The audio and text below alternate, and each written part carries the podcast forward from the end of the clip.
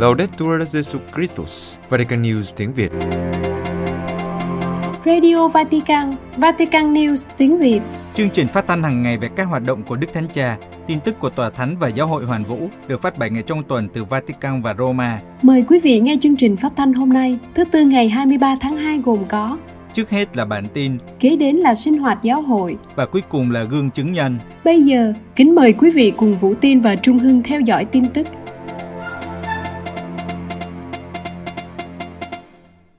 Đức Thánh Cha sẽ trò chuyện online với các sinh viên Đại học Mỹ Châu. Vatican, vào lúc 7 giờ tối giờ Roma vào ngày 24 tháng 2, Đức Thánh Cha sẽ kết nối trực tuyến với sinh viên toàn châu Mỹ. Sự kiện là sáng kiến cũng như được tổ chức bởi khoa thần học của Đại học Loyola của dòng tên ở Chicago với sự công tác của Ủy ban Tòa Thánh về châu Mỹ Latin.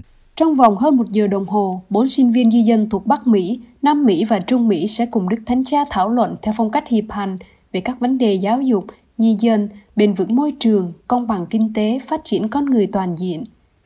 Các tham dự viên sẽ được chia thành bốn khối theo các nhóm khu vực.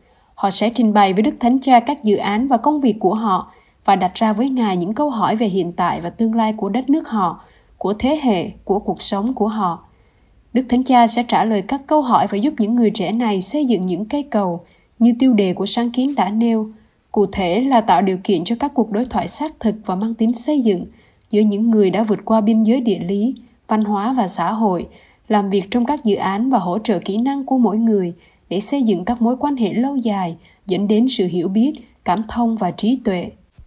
Nữ thần học gia người Argentina Emin Checuda mới được Đức Thánh Cha bổ nhiệm làm Tổng Thư ký Hội đồng Tòa Thánh về châu Mỹ Latin cho biết, trong số những người trẻ sẽ đối thoại với Đức Thánh Cha, cũng sẽ có những người bị buộc phải rời khỏi nhà cửa của họ.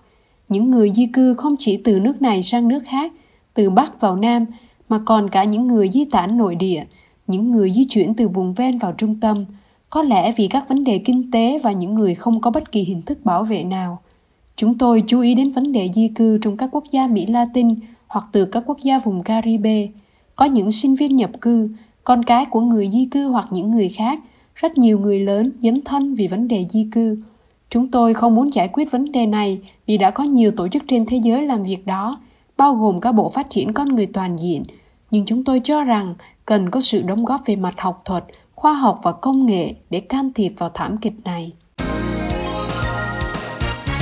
Cha Michael Lapsley được trao giải hòa bình năm 2022 của quỹ Niwano. Nhật Bản, cha Michael Lapsley thuộc Anh giáo, một nhà truyền giáo ở Nam Phi, đã được chọn cho giải thưởng hòa bình lần thứ 39 của quỹ Niwano, được xem như một loại giải thưởng Nobel tôn giáo. Vì những nỗ lực không mệt mỏi trong cuộc chiến chống lại nạn phân biệt chủng tộc và các hình thức phân biệt đối xử xã hội khác, sự ủng hộ đối với phong trào giải phóng ở Nam Phi và các hoạt động xây dựng hòa bình của Ngài. Giải thưởng hòa bình Niwano tôn vinh và khuyến khích các cá nhân và tổ chức đã đóng góp đáng kể vào sự hợp tác giữa các tôn giáo để mạnh đóng góp cho hòa bình thế giới. Trong một tuyên bố vào hôm thứ Hai ngày 22 tháng 2, Ủy ban viết rằng những nỗ lực xây dựng hòa bình đa tôn giáo và bất bạo động của cha Lapsley và các hoạt động chữa lành dựa trên công lý phục hồi, đối thoại và hòa giải đang tiếp tục đóng góp vào việc chữa lành cho người dân Nam Phi cũng như nhiều người khác trên toàn thế giới. Cha Lapsley sẽ nhận giải thưởng cho buổi lễ trao giải tại Tokyo, Nhật Bản vào ngày 14 tháng 6 năm nay. Cha đã được gặp Đức Thánh Cha vào tháng 6 năm 2019 và đã nói với Đức Thánh Cha về kinh nghiệm cũng như hoạt động của cha trong việc hàn gắn và hòa giải. Trong nhận xét của mình, các thành viên của Ủy ban Giải thưởng Hòa bình Niwano hiện bao gồm 9 nhà lãnh đạo tôn giáo từ nhiều nơi trên thế giới, mô tả cha Lapsley là một nhân chứng mạnh mẽ của việc hàn gắn và hòa giải. Cha bị mất cả hai tay và một mắt, cha không trở nên cay đắng. Thay vào đó, cha không chỉ tiếp tục cuộc đấu tranh của mình, mà còn hoạt động để hàn gắn và hòa giải. Công việc của cha tập trung vào việc hàn gắn tất cả các loại chia rẽ. Cha nhìn thấy sự bất công và đã chiến đấu với nó. Cha đã nhìn thấy tổn thương và đã nỗ lực để chữa lành nó.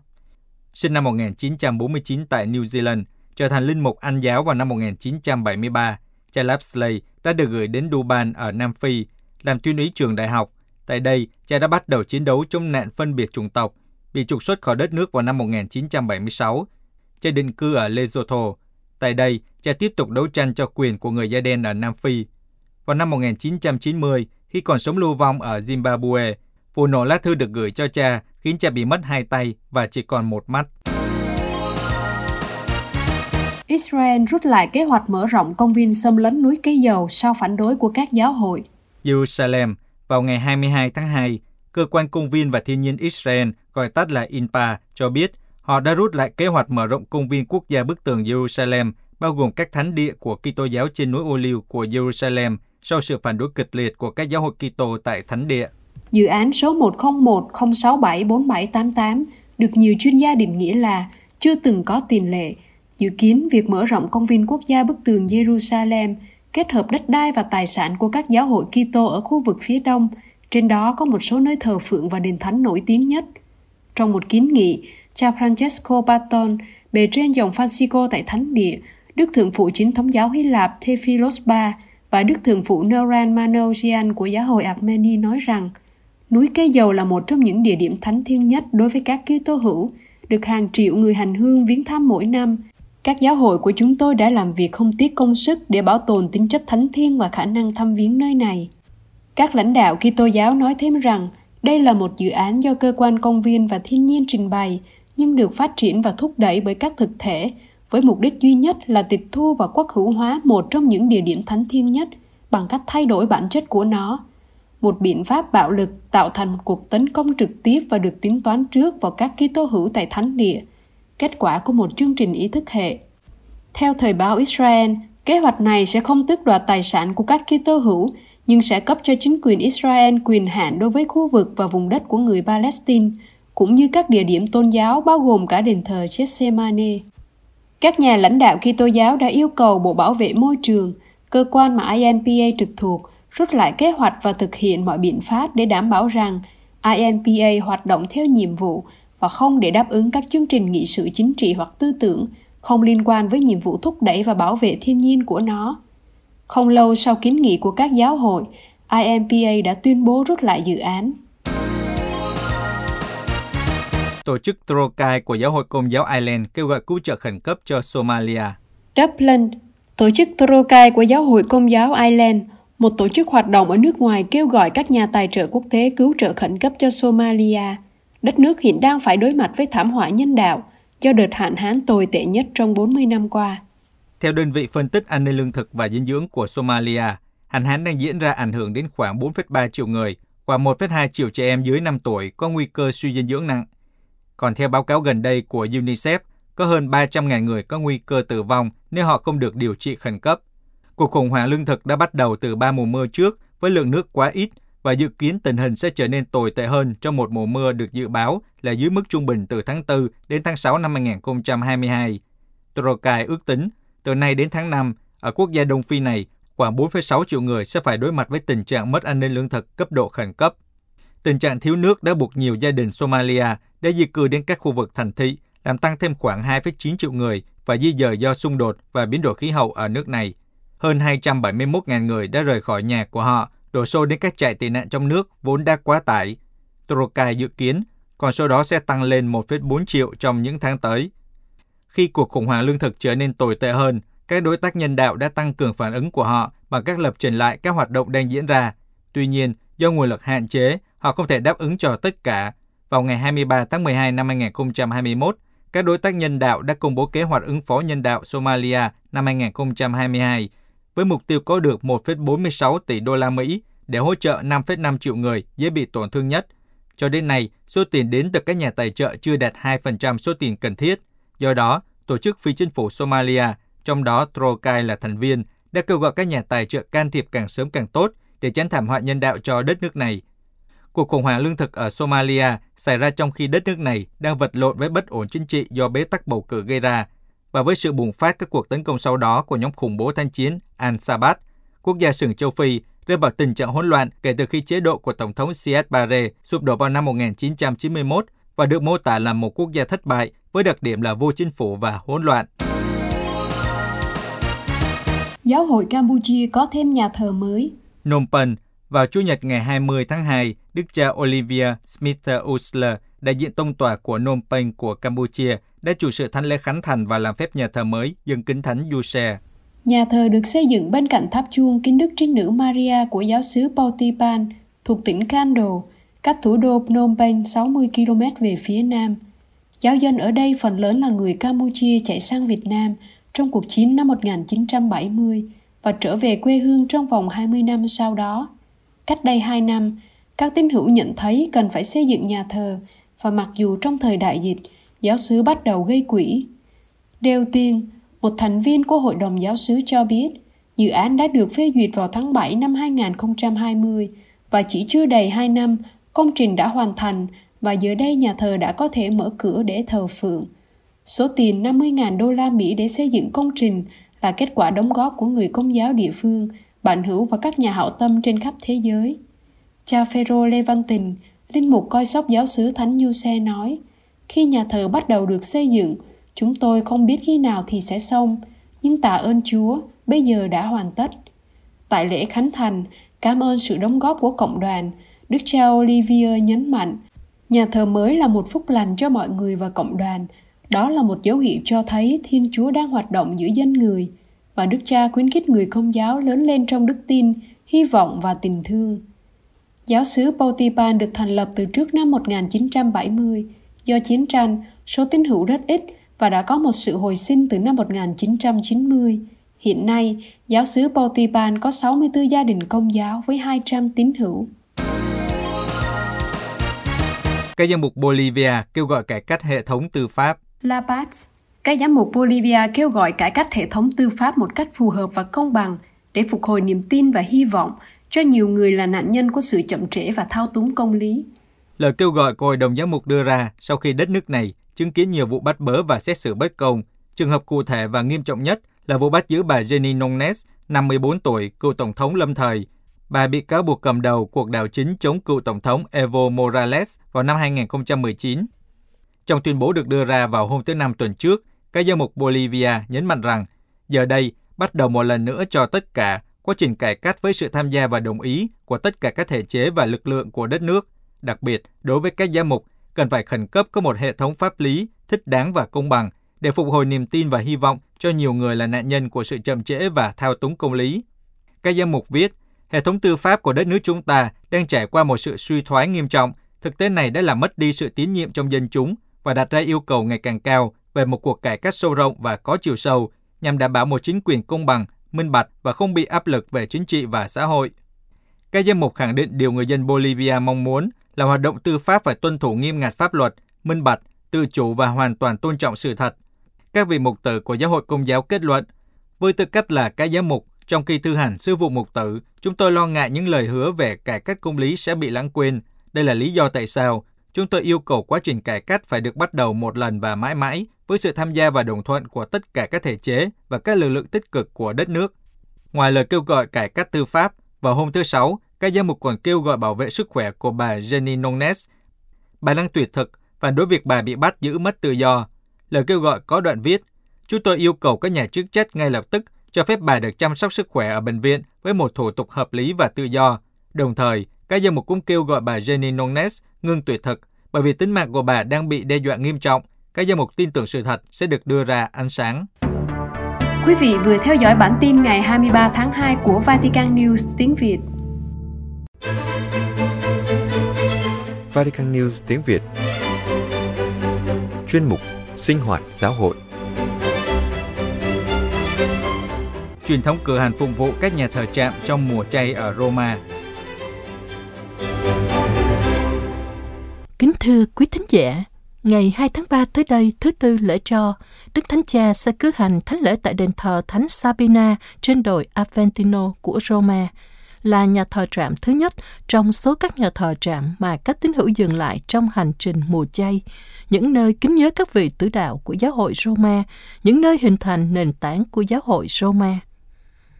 Thánh lễ được cử hành trong các đền thờ, nơi lưu kính các thánh tích của các vị tử đạo – Trước đó là cuộc rước, trong đó các tín hữu hát kinh cầu các thánh. Bằng cách này, các tín hữu nhớ đến những người đã làm chứng cho Chúa Kitô bằng chính máu của mình và sự khơi dậy của họ trở thành một động lực để mỗi Kitô hữu canh tân đời sống theo tin mừng. Các nhà thờ trạm này được sắp xếp theo một thứ tự gần như cố định, bắt đầu từ đền thờ Thánh Sabina vào thứ tư lễ cho và kết thúc tại nhà thờ Thánh Pancrazio trên đồi Gian Nicolo vào Chủ nhật thứ hai phục sinh. Hiến chế về phụng vụ thánh Sacrosanctum Concilium của công đồng chung Vatican thứ hai tuyên bố rằng trong mùa chay, chúng ta chuẩn bị cho lễ phục sinh với thái độ bước đi và chờ đợi, mời gọi hoán cải thông qua sự tỉnh thức được thực hiện với các công việc sám hối, bác ái và ăn chay, để tâm hồn người tín hữu một khi được nâng cao và giải thoát, được hưởng niềm vui Chúa sống lại. Phục vụ mùa chay cũng bao gồm các thánh lễ tại các nhà thờ trạm, một cử hành thánh thể thuộc về một truyền thống cổ xưa nhưng vẫn còn sống động đến ngày nay và được thúc đẩy mạnh mẽ bởi Hàn Lâm Viện Tòa Thánh về cử hành phục vụ các thánh tử đạo, với mục đích thúc đẩy sự tôn kính các thánh tử đạo và để gia tăng và đào sâu lịch sử chính xác của các nhân chứng đức tin và các nơi kính nhớ các ngài kể từ những thế kỷ đầu tiên của Kitô giáo. Trạm hay trạng được dịch từ tiếng Latin statio, ở thời đại chúng ta, trạm có nghĩa là một nơi dừng lại dọc theo một tuyến đường, một hành trình. Đó là một thuật ngữ được dùng trong thế giới La Mã cổ xưa và đã tồn tại lâu dài cho đến thời đại chúng ta. Thuật ngữ trạm ở đây muốn nói đến một đồn canh gác quân sự nằm dọc theo các phố và biên giới của đế quốc La Mã cổ xưa. Nhưng theo các nguồn tài liệu, việc sử dụng từ này được cho là linh hoạt và cũng liên quan đến các hoạt động hành chính hoặc đơn giản là chỉ sự dừng lại, nghỉ ngơi – có lẽ chính sự đa dạng về ý nghĩa này là lý do khiến thuật ngữ này còn được sử dụng cho đến ngày nay. Điều đáng chú ý là trong các nguồn tài liệu cổ gần thời chúng ta nhất, từ Stasio không chỉ có ý nghĩa hậu cần, mà còn chỉ tình trạng, thái độ của linh hồn. Một trong số tác phẩm của mình, giáo phụ Tertulliano đã đưa ra nguồn gốc của từ Stasio.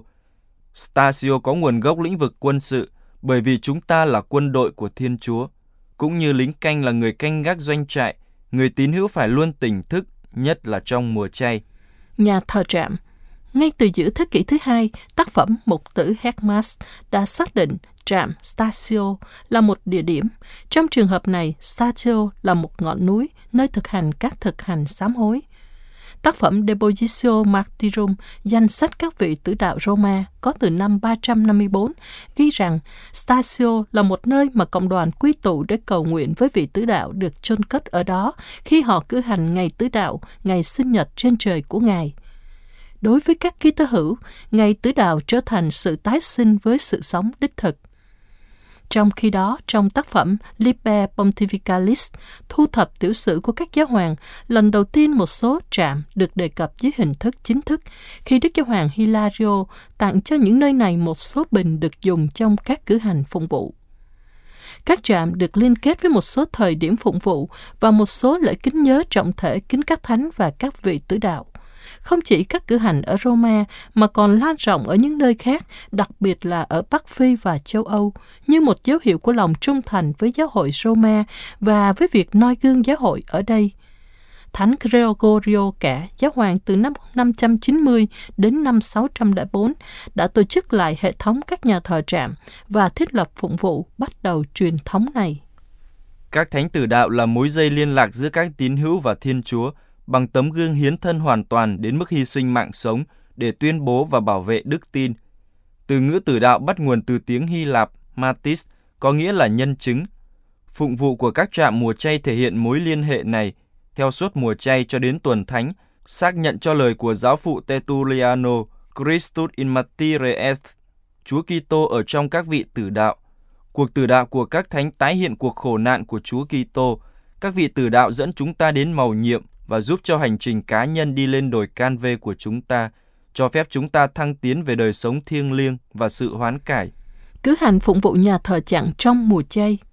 Các cuộc cử hành bắt đầu vào thứ tư lễ cho và kết thúc vào Chủ nhật của tuần Bát Nhật Phục sinh. Chú sự các cử hành là giám mục, do đó ở Roma, vị chú sự là Đức Giáo Hoàng. Ngài cùng các giám mục, linh mục, phó tế và các tín hữu quy tụ tại một nhà thờ gần nhà thờ trạm và đọc lời nguyện, rồi sau đó đi cùng đoàn rước đến nhà thờ trạm trong khi hát kinh cầu các thánh. Có một số sự kiện lịch sử đã làm gián đoạn truyền thống này. Ví dụ truyền thống đã bị ngưng lại trong thời gian các giáo hoàng ở Avignon và không còn được cử hành sau vụ tấn công phá cổng thành Porta Pia ở Roma vào năm 1870, khi các đám rước bị cấm vì lý do trật tự công cộng. Truyền thống cử hành phục vụ nhà thờ trạm được cử hành lại sau Hiệp ước Laterano nhờ sự dấn thân của Đức ông Carlo Respighi. Từ năm 1931 đến 1947, Đức ông Respighi đã ủng hộ và khuyến khích truyền thống này và đã thực hiện lại ở Roma. Kể từ đó, Đức Giáo Hoàng cũng đã tham gia vào trạm đầu tiên mà theo truyền thống tại đền thờ Thánh Sabina. Danh sách các nhà thờ trạm ở Roma đã được lập và tăng lên theo thời gian. Nó bao gồm trước hết là các đền thờ lớn như đền thờ Thánh Phêrô, Gioan Laterano, Đức Bà Cả và Thánh Phaolô ngoại thành. Liên kết với những nơi này là các đền thờ và nhà thờ khác. Danh sách những nơi này không cố định nhưng được thay đổi để đáp ứng với các nhu cầu ngẫu nhiên. Các nguồn tài liệu không cho chúng ta hiểu lý do của danh sách cũng như thứ tự các nhà thờ trạm, chỉ có những giả thuyết Ví dụ, việc lựa chọn nhà thờ Thánh Sabina là trạm đầu tiên có lẽ là do vị trí của nó nằm trên đồi Aventino, nhìn xuống dòng sông Tevere và thành phố bên dưới.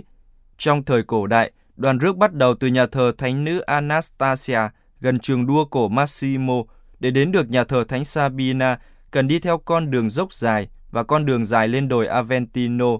Một cách nào đó tượng trưng cho con đường thanh lọc tâm hồn hướng tới hoàn thiện tinh thần. Chỉ sau này, Nhà thờ Thánh Sabina mới là nhà thờ trạm đầu tiên bởi vì trước đó mùa chay bắt đầu vào Chúa Nhật và vào Chúa Nhật, thánh lễ luôn được bắt đầu với các đền thờ lớn. Trong mùa chay, các nhà thờ trạm được tổ chức để mỗi ngày thánh lễ được cử hành tại những vùng khác nhau của thành phố.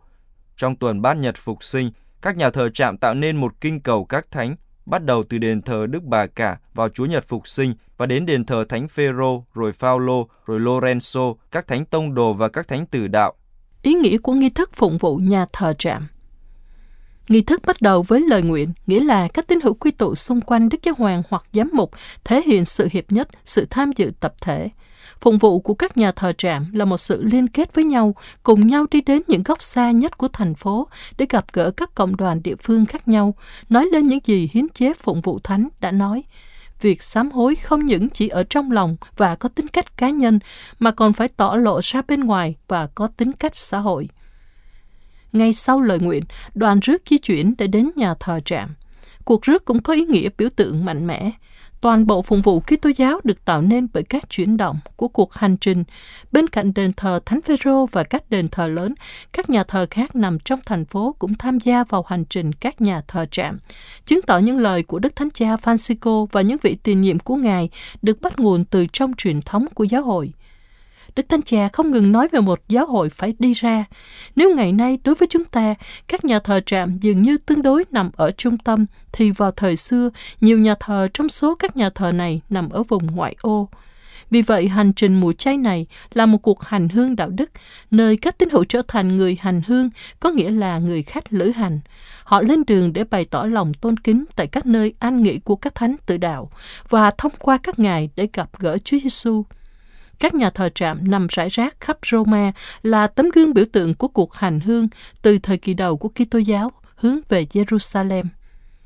Trong khi các thành phố khác như Jerusalem, Constantinople và Milano đã từng có các cử hành phụng vụ các nhà thờ trạm tương tự, thì Roma là thành phố duy nhất tiếp tục các nghi lễ này dưới một số hình thức thường lệ. Vì vậy, cũng giống như các tác phẩm của các giáo phụ và nghệ thuật của thời kỳ đầu khi tô giáo, chu kỳ phụng vụ nhà thờ trạm truyền đến thời chúng ta như một tượng đài của giáo hội sơ khai, một kết nối sống động với giai đoạn khi mà chứng tá của các vị tử đạo vẫn còn tươi mới và âm vang giọng nói của các thánh tông đồ vẫn có thể nghe thấy trên đường phố của thành phố.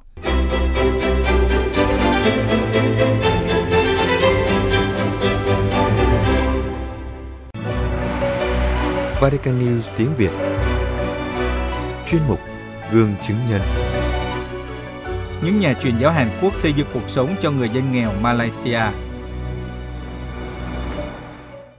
Francisco Xavier Worijip là tên một trại trẻ mồ côi ở tổng giáo phận Kota Kinabalu, nằm ở bang Sabah của Malaysia, quốc gia có đa số dân theo Hồi giáo. Tên gọi của trại mồ côi này có một phần tên Hàn Quốc, Worisip, có nghĩa là nhà của chúng tôi trong tiếng Hàn, cho thấy mối liên hệ của ngôi nhà với các nhà truyền giáo Hàn Quốc. Ngày mùng 5 tháng 12 năm 2021, khi ngôi nhà mừng kỷ niệm 5 năm thành lập, hầu hết các khách mời đều mặc trang phục Hàn Quốc đầy màu sắc của Hàn Quốc để bày tỏ lòng biết ơn đối với các linh mục Hàn Quốc, những người đã thành lập và tiếp tục điều hành trại trẻ mồ côi.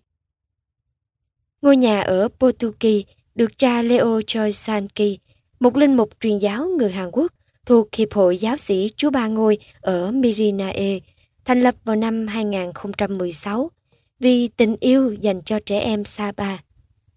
Ngôi nhà cung cấp chỗ ở miễn phí, giáo dục và đào tạo luân lý cho các em gái mồ côi có hoàn cảnh khó khăn với sự hỗ trợ từ các nhà hảo tâm ở Hàn Quốc.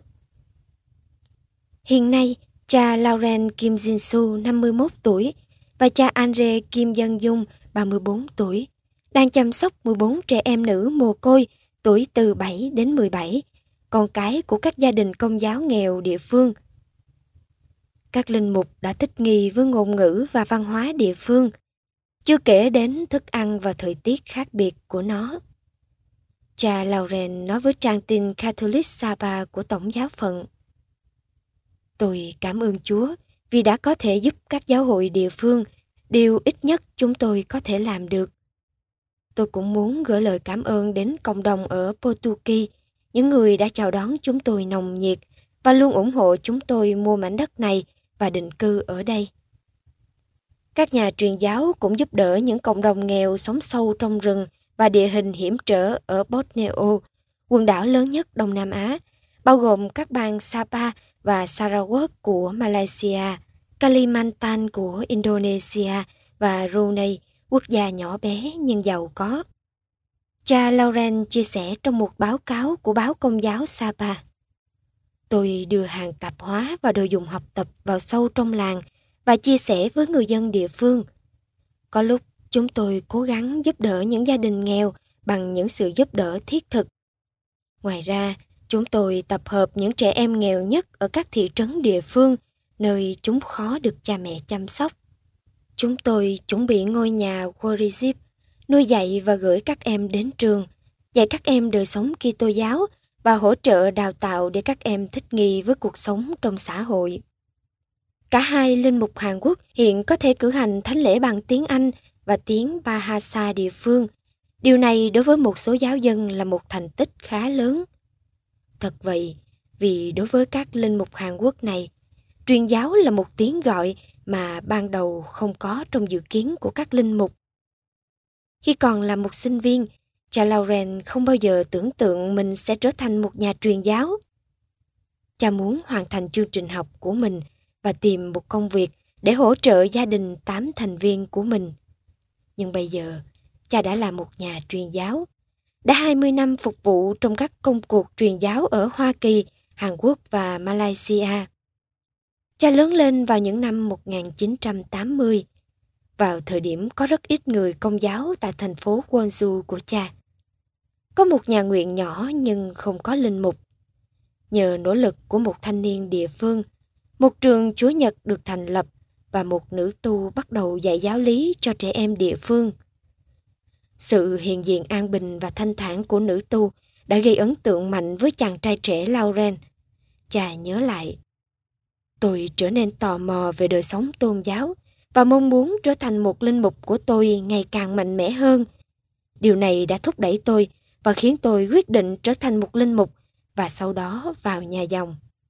Cha cho biết, khi còn trẻ, cha rất xúc động trước những vấn đề như xung đột trong quan hệ giữa con người với nhau, đau khổ, nghèo đói và bệnh tật. Những điều ảnh hưởng đến con người và xã hội này đã khuyến khích cha sống có trách nhiệm 9 năm ở Hàn Quốc và 4 năm ở Mỹ trong nhiều sứ vụ khác nhau như linh mục quản sứ, linh hướng, giám đốc một đền thánh và tuyên úy bệnh viện đã đặt nền móng cho hoạt động mục vụ của cha ở Sapa. Đối với cha, điều quan trọng nhất là làm những gì Chúa muốn ở Sapa, làm theo ý muốn của người và xây dựng vương quốc của người ở đây.